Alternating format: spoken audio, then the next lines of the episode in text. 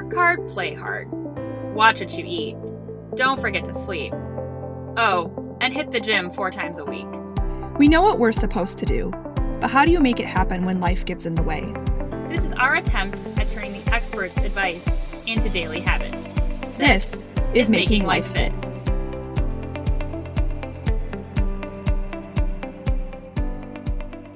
Welcome to a special Wine Wednesday episode, appropriately recorded with a glass of wine in hand. And we are talking about how your favorite drink can fit into your healthy life. I am happily fitting this glass of rosé into my day. This glass of rosé is making me very happy, and it fits my macros. Yes. Yes. I love when it fits the macros. I also accounted for mine today, so I'm pretty pumped about this. And it's a solid eight ounces or so. There you go. Cheers. Cheers. To that. So, even if you aren't tracking macros, it is a good idea to understand how choosing to drink fits into your lifestyle and making sure that you are enjoying it in a healthy way. For those of you who are tracking, we have the rundown on how to track your alcohol and a handy tool that will help. Yes, so if you are counting macros, you know to track your carbs, fat, and protein. But what you may not realize is that your app probably doesn't account for the actual alcohol in your favorite drink. And if you remember our macros episode, we did tell you that alcohol is the fourth macro. You do actually have to count that alcoholic macro into either fats or carbs. So even if the drink you bought is advertising that it's only got two grams of carbs, you can't go by that. You actually have to calculate the amount of alcohol that is in the drink and then a lot for that amount of carbs or fats into your day. So you can account for those calories that you're drinking. So, my cab is a carb. Or a fat. Yeah, but cab as a card has a better ring to it. it does sound good. I, I like the ring to it. But lucky for you, you don't have to do the math on your own, especially in situations like wine when you don't know the ABV. So I found out about this website, and which is now an app, a few years ago, and it is called Working Against Gravity or WAG.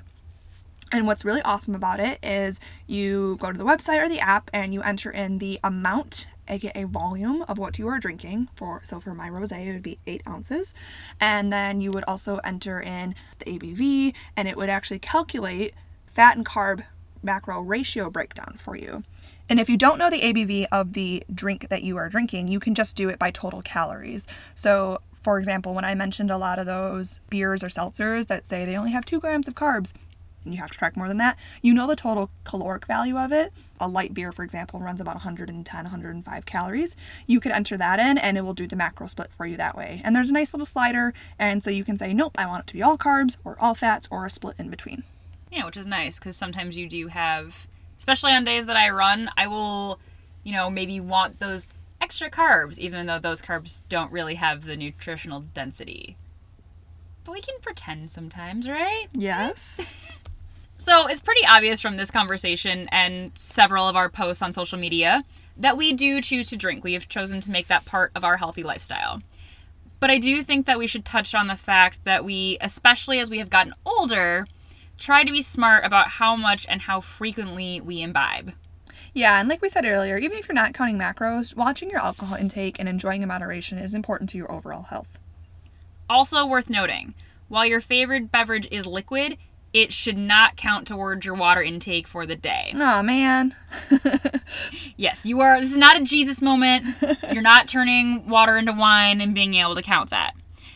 In fact, you should probably drink more water to make sure that you stay hydrated while drinking. Especially if you're now over 30 and when you drink, you get two day hangovers also maybe try to avoid consuming enough alcohol to get a two day hangover, but you know, sometimes things happen. And sometimes it doesn't take much, depending on what I had to eat or drink or what I did the day that I'm drinking. But yes, moderation in general is key. And two things there. First, the amount of alcohol that is recommended by experts does differ between men and women, with women being able to have less. So it's even more important for Kat and myself, for example, to be careful with the amounts that we drink. The other thing to think about is if you are choosing to add alcohol into your healthy lifestyle, moderation is important when you want to have a training day the next day. You want to get up and go to that morning class. You want to have a great lift session. probably don't want to have a binge night of drinking the night before because it's probably going to really impact your output and whether or not you even show up for said class. Very true. The other thing, and this is something that I didn't know until probably a year or two ago, was most experts will say don't go to happy hour before a workout. So the whole idea of I'm going to have this beer and then I'll burn it off, not only depending on how long before your class, going to a workout class or going to the gym, even a little buzzed, not smart. But even if it's several hours after, it can impact your performance and how well you are able to appropriately work out. But having a drink after said class, totally fine. I Yes. used to read Arnold Schwarzenegger used to have beers after he lifted. There you go.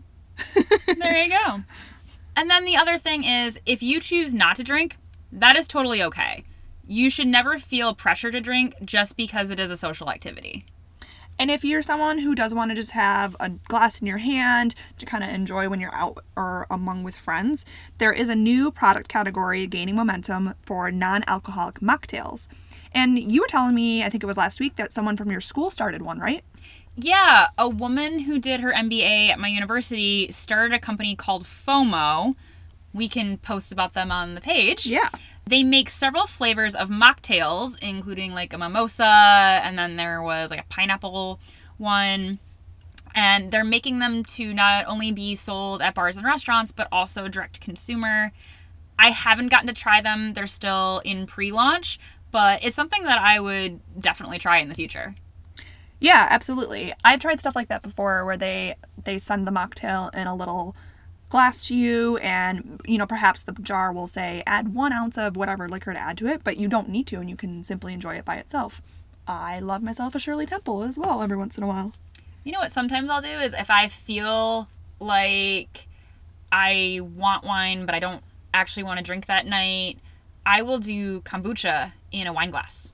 oh that's cool So I get the feel, yeah uh, but I don't have, you know, the alcohol actually in my diet for that day. or you can do what we sometimes do and you do just a little bit of wine and then fill up the rest of your glass with lacroix you've got a little spritzer and that's Yes. delicious too We talked about doing that for this. Yeah, But well- we wanted a true wine Wednesday. Yeah, so tonight we're going to stick with the wine in our hands. Thank you for providing the rosé tonight, Kat. Of course. Now, we hope you all enjoy your Wednesday, wine themed or not, and we will see you back here for our next episode. Cheers.